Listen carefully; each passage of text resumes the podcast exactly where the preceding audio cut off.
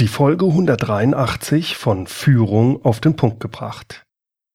Heute geht es um Rollenkonflikte im Führungsalltag. Willkommen zum Podcast Führung auf den Punkt gebracht. Inspiration, Tipps und Impulse für Führungskräfte, Manager und Unternehmer. Guten Tag und herzlich willkommen. Mein Name ist Bernd Gerob, ich bin Geschäftsführer-Coach in Aachen und Gründer der Online-Leadership-Plattform. Fast jeder Mensch hat das Bedürfnis, geliebt oder zumindest anerkannt zu werden. Deshalb gehen viele Mitmenschen Konflikten auch gerne aus dem Weg und ja, drücken sich vor unbequemen Entscheidungen und Konsequenzen. Schließlich will man ja niemanden verprellen oder enttäuschen. Man will es doch jedem recht machen. Bloß kein Stress. Die, die meisten Menschen, die wollen einfach, ja, ein harmonisches Miteinander. Nur so funktioniert es manchmal nicht. In manchen Situationen können sie machen, was sie wollen. Sie können es einfach nicht allen recht machen. Sie müssen sich entscheiden. Besonders als Führungskraft. Ich gebe Ihnen da mal ein Beispiel. Kurt ist Familienvater und er ist auch gleichzeitig Mitarbeiter eines Unternehmens. Er hat somit zwei Rollen inne. Die des Familienvaters und die des Mitarbeiters. An jede dieser beiden Rollen sind Erwartungen geknüpft. Seine Frau und seine Kinder erwarten von ihm, dass er, wie schon vor Wochen versprochen, am nächsten Samstag und Sonntag mit der gesamten Familie zum Zelten geht. Auf dieses gemeinsame Wochenende, da freuen sich schon alle in der Familie. Sein Chef aber hat gerade ein für das Unternehmen sehr wichtiges Projekt reinbekommen. Er erwartet deshalb von Kurt, dass der an diesem Projekt arbeitet und am Wochenende Überstunden macht. Ohne diese Überstunden wird das sonst nichts, und das Unternehmen verliert den Auftrag, wahrscheinlich den Kunden und damit dann sehr viel Geld. Es tut dem Chef ja sehr leid, aber es geht einfach nicht anders. Er erwartet deshalb, dass Kurt am Samstag und am Sonntag an dem Projekt arbeitet. Hm, jetzt wird es schwierig für Kurt. Kurt ist in einem Rollenkonflikt. So wie es aussieht, kann er beiden Erwartungen nicht gerecht werden was tun. Kurt ist in einem ethischen Dilemma. Laut Wikipedia ist das eine Entscheidungssituation, in der mehrere Handlungen gleichzeitig geboten sind, sich gegenseitig aber ausschließen. Befolgt Kurt das eine Gebot, also Überstunden am Wochenende zu machen, führt das automatisch zum Verstoß gegen das andere, nämlich gemeinsam mit der Familie zelten zu gehen. Anders formuliert, die Befolgung des Richtigen führt gleichzeitig zum Verstoß gegen das Richtige. Wir können die Situation folgendermaßen auf den Punkt bringen. Erstens, es ist geboten, A zu tun. Zweitens, es ist geboten, B zu tun. Und drittens, ich kann aber nicht zugleich A und B tun. Es gibt da keine einfache Lösung. Also, was, was sollte Kurt jetzt tun? Das erste, was ich da empfehlen würde, wäre ein Erwartungscheck. Als erstes sollte Kurt genau hinterfragen und analysieren, ob er sich wirklich in diesem ethischen Dilemma befindet. Das bedeutet, er sollte überprüfen, ob die Erwartungen an ihn wirklich so sind, wie er glaubt. Er macht also einen Check der an ihn gestellten Erwartungen. Was genau sind die Ziele, deren Erreichung von mir erwartet wird? Was genau meine ich damit? Es könnte ja sein, dass kurzfristig für das Wochenende Regen und Unwetter angekündigt ist und die Familie deshalb jetzt gar keine Lust mehr hat, an diesem nasskalten Wochenende zelten zu gehen. Die Erwartung hat sich somit geändert. Wenn Kurt nun den Vorschlag macht, das Zelten auf das nächste Wochenende zu verschieben, dann ist die Familie wahrscheinlich mehr als einverstanden. Damit gibt es aber gar keinen Zielkonflikt mehr. Die Situation bzw. die Erwartungen an ihn haben sich verändert. Er hat einen Weg gefunden, beide sich vermeintlich widersprechende Ziele zu 100 Prozent zu erfüllen. Und damit hat er den Zielkonflikt aufgelöst. In unserem Beispiel, Kurt kann am nächsten Wochenende Überstunden machen und geht gemeinsam mit der Familie am übernächsten Wochenende, wie versprochen, zelten. Der Zielkonflikt hat sich aufgelöst, Kurt hat kein ethisches Dilemma mehr. Natürlich kann es auch sein, dass sich der Zielkonflikt nicht lösen lässt. Es ist wunderschönes Wetter für das Wochenende vorhergesagt und die Familie will unbedingt jetzt am Wochenende zelten gehen. Kurt kann sich da auf den Kopf stellen, aber er bekommt den Konflikt nicht gelöst, denn sein Chef will natürlich nach wie vor, dass er unbedingt Samstag und Sonntag arbeitet an diesem Projekt. Kurt wird es nicht schaffen, beide Erwartungen zu 100 Prozent zu erfüllen. Was nun? Er kann versuchen, einen Kompromiss zu finden. Ein Kompromiss beispielsweise, indem er seiner Familie vorschlägt, dass er zwar nicht am Samstag, aber dafür den ganzen Sonntag beim Zelten mit dabei ist. Seinen Chef wiederum versucht er zu beschwichtigen, indem er ihm zusagt, den gesamten Samstag am Projekt zu arbeiten, dafür aber am Sonntag frei zu machen. So erfüllt er zwar keine der Erwartungen zu 100 Prozent, aber er hat zumindest eine gute Chance, dass er weder die Beziehung zu seinem Chef noch die Beziehung zu seiner Familie ruiniert. Wenn aber auch das nicht funktioniert, also ein Kompromiss nicht möglich ist, muss er eine klare Entscheidung treffen. Wie könnte die aussehen? Eine mögliche Situation könnte folgende sein. Das Unternehmen, in dem Kurt arbeitet, befindet sich in einer finanziell kritischen Situation. Sein Chef macht ihm klar, dass alles, aber auch alles momentan an diesem Projekt hängt. Wenn das Projekt nicht bis Montag zu 100% Kundenzufriedenheit abgewickelt wird, ja, dann wird der Kunde sich zurückziehen und das Unternehmen muss Konkurs anmelden. Vermeiden lässt sich das nur, wenn Kurt Samstag und Sonntag am Projekt arbeitet. Es führt kein Weg dran vorbei, ansonsten Konkurs. In diesem Fall wird Kurt wahrscheinlich das Wochenende mit seiner Familie verschieben. Damit macht er sich bei seiner Frau und den Kindern sicher unbeliebt, aber zumindest rettet er das Unternehmen und wahrscheinlich seinen Job. Wir können uns nun aber auch folgende Situation vorstellen. Kurt ist ein wichtiger Mitarbeiter und hat in den letzten zwei Jahren wirklich sehr viel Überstunden gemacht und auch ganz viele Wochenenden schon durchgearbeitet. Das gemeinsame Zelten mit seiner Familie hat er deshalb bereits mehrfach verschieben müssen. Und deswegen hängt auch schon seit geraumer Zeit der Haussegen schief. Seine Frau hat bereits mit Scheidung gedroht, sollte er dieses Mal wieder am Wochenende Überstunden machen und das Zelten verschieben. In diesem Fall wird Kurt wahrscheinlich seinem Chef mitteilen, dass er diesmal nicht am Wochenende arbeiten wird. Darüber wird dieser nicht erbaut sein, aber Kurt rettet mit dieser Entscheidung seine Ehe. Es kommt also auf die Situation an und darauf, was dem Entscheider in dieser Situation zu diesem Zeitpunkt wichtig ist.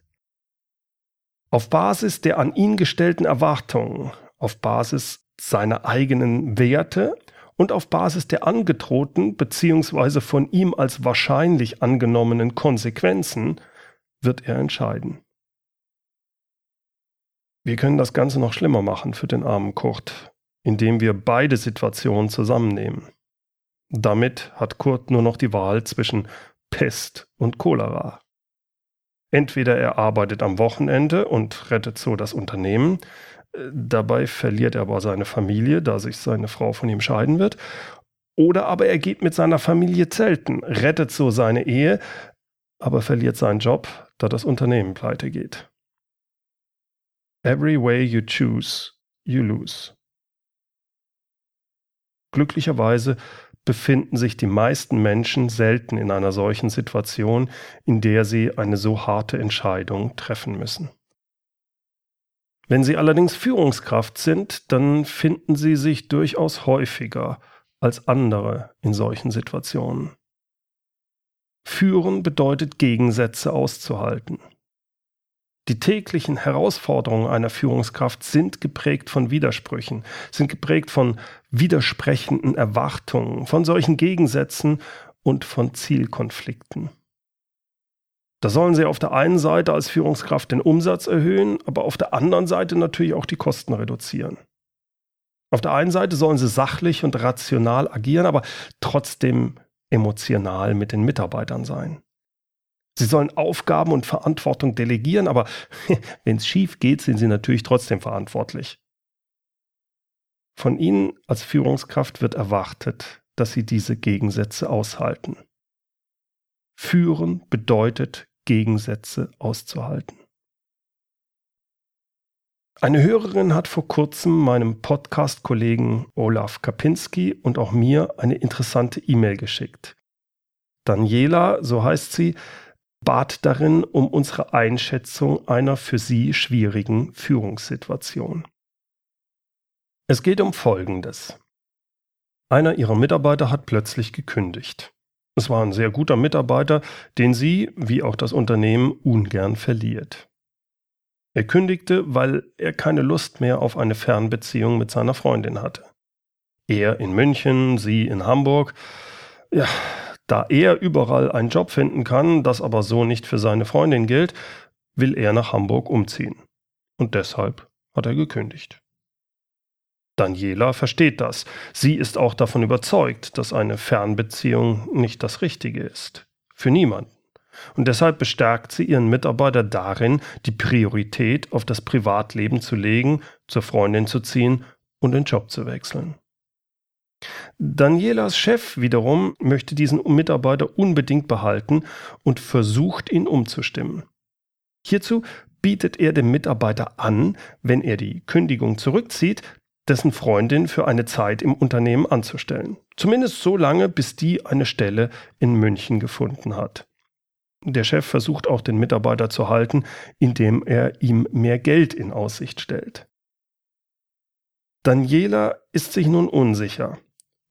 Soll sie wie der Chef handeln und den Mitarbeiter versuchen zu halten oder unterstützt sie den Mitarbeiter in seinem Vorhaben? Olaf Kapinski hat auf Danielas E-Mail bereits geantwortet. Hören Sie sich dazu seine Podcast-Episode 159 von Leben führen an. Er geht dabei auf verschiedene Themen aus Danielas E-Mail ein. Hören Sie da unbedingt rein, es lohnt sich. Ich möchte mich im Folgenden auf den Zielkonflikt fokussieren. Meiner Ansicht nach haben wir es hier nämlich mit einem ethischen Dilemma zu tun.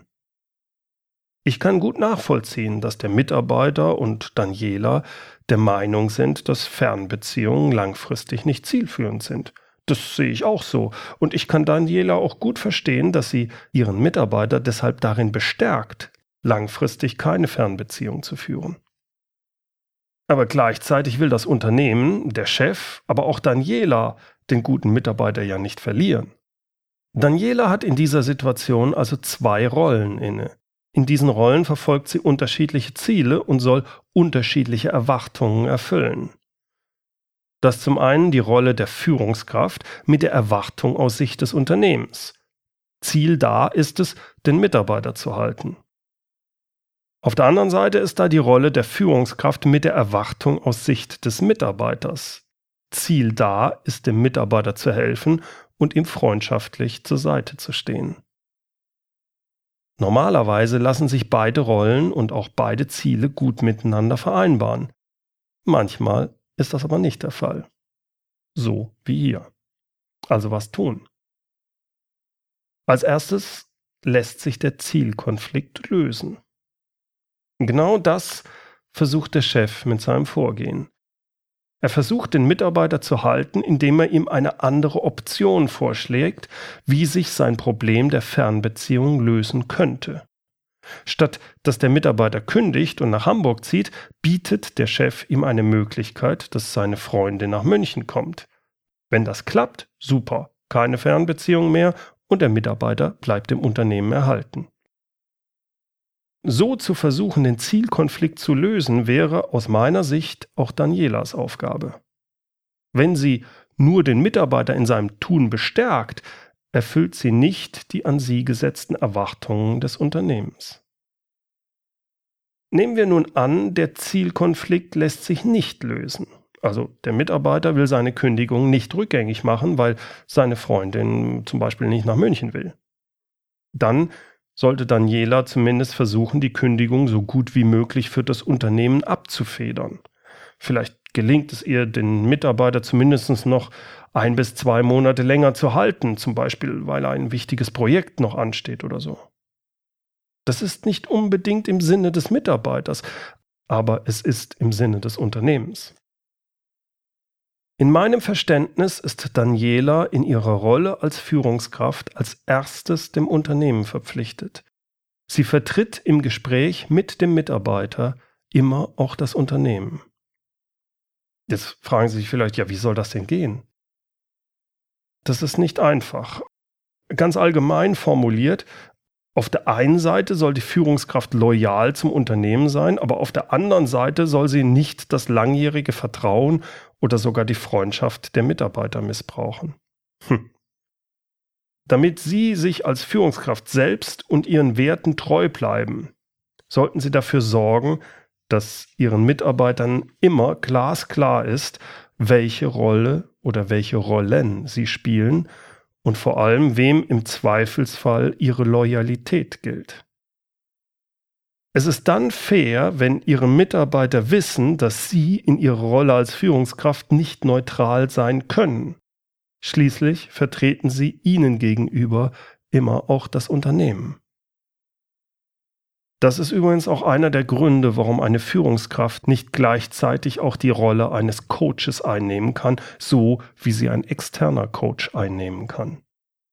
Ein externer Coach ist dem Wohl und den Zielen des Coachees, also dem Mitarbeiter, den er coacht, verpflichtet. Die Führungskraft hingegen ist als erstes dem Wohl des Unternehmens verpflichtet. Hier passt das Sprichwort, wessen Brot ich esse, dessen Lied ich sing. Natürlich können Sie sich in manchen Situationen auch gegen Ihr Unternehmen entscheiden, also, also dagegen, die Erwartungshaltung des Unternehmens zu erfüllen. Nur Ihnen muss klar sein, dass das Konsequenzen haben kann. Das Unternehmen oder besser noch der Chef erwartet Loyalität. Wer da seine Werte nicht verraten will, tut gut daran, als Führungskraft immer Optionen zu haben, um im Zweifelsfall, wenn es wirklich hart wird, selbst kündigen zu können. Mein erster Chef sagte mir hierzu mal, Manager sein heißt accept to get fired. Je höher die Position, desto heftiger die Zielkonflikte. Als Führungskraft ist es Ihre Aufgabe, mit Zielkonflikten umzugehen. Sie müssen abwägen und dann entscheiden. Und das häufig unter unklaren Bedingungen und ohne, dass alle Informationen vorliegen. Manchmal können Sie sich nur für das kleinere Übel entscheiden.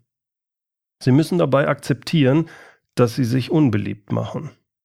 das kann manchmal ziemlich hart sein. Und je höher Sie kommen, desto einsamer wird es, desto weniger Verständnis wird ihnen dafür gezollt. Von Mitarbeitern wie auch von ihren Chefs. Je höher sie kommen als Führungskraft, desto weitreichender und schwieriger werden die Entscheidungen und Situationen. Nehmen wir mal als Extrembeispiel die Entscheidung der deutschen Bundeskanzlerin Angela Merkel am 4. September 2015. Das war ein einmaliger Vorgang in einer Notsituation. Angela Merkel entscheidet, dass die an der österreichisch-ungarischen Grenze und in Budapest festsitzenden Flüchtlinge nach Deutschland einreisen dürfen, und zwar ohne eine Registrierung. Im Prinzip gibt es für eine kurze Zeit ja, quasi offene Grenzen. Egal, ob man das nun im Nachhinein als richtig oder falsch beurteilt, zum Zeitpunkt der Entscheidung stand die Bundeskanzlerin unter hohem Druck und vor einem ethischen Dilemma. Was ist wichtiger? Die innere Sicherheit und geregelte Zuwanderung zu schützen oder eine menschliche Katastrophe zu verhindern? Egal wie sie sich entschieden hätte, sie hätte immer einen großen Teil der Mitbürger enttäuscht. Auch ist es übrigens im Nachhinein immer einfacher, eine solche Entscheidung zu bewerten und zu kritisieren. Und ganz ehrlich, ich bin sehr froh, dass nicht ich diese Entscheidung zwischen Sicherheit und Menschlichkeit habe treffen müssen. So, das war's mal wieder für heute. Vielen Dank fürs Zuhören. Alle Infos und Links zu dieser Folge und insbesondere auch zur Podcast-Folge von Olaf Kapinski gibt es in den Show Notes. Die Show Notes wie immer unter www.mehr-führen.de Schrägstrich Podcast 183. Führen mit UE. Zum Schluss noch das passende Zitat. Es ist ein Buchzitat von David Levitan aus Noahs Kuss. Manchmal ist es nur ein kleiner Schritt zwischen dem Wissen, was man zu tun hat, und dem Handeln, das darauf folgt. Und manchmal kann sich dazwischen eine unendliche Ebene ausbreiten.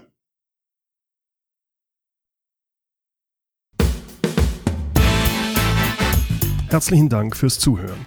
Mein Name ist Bernd Gerob und ich freue mich, wenn Sie demnächst wieder reinhören, wenn es heißt Führung auf den Punkt gebracht. Inspiration, Tipps und Impulse für Führungskräfte, Manager und Unternehmer.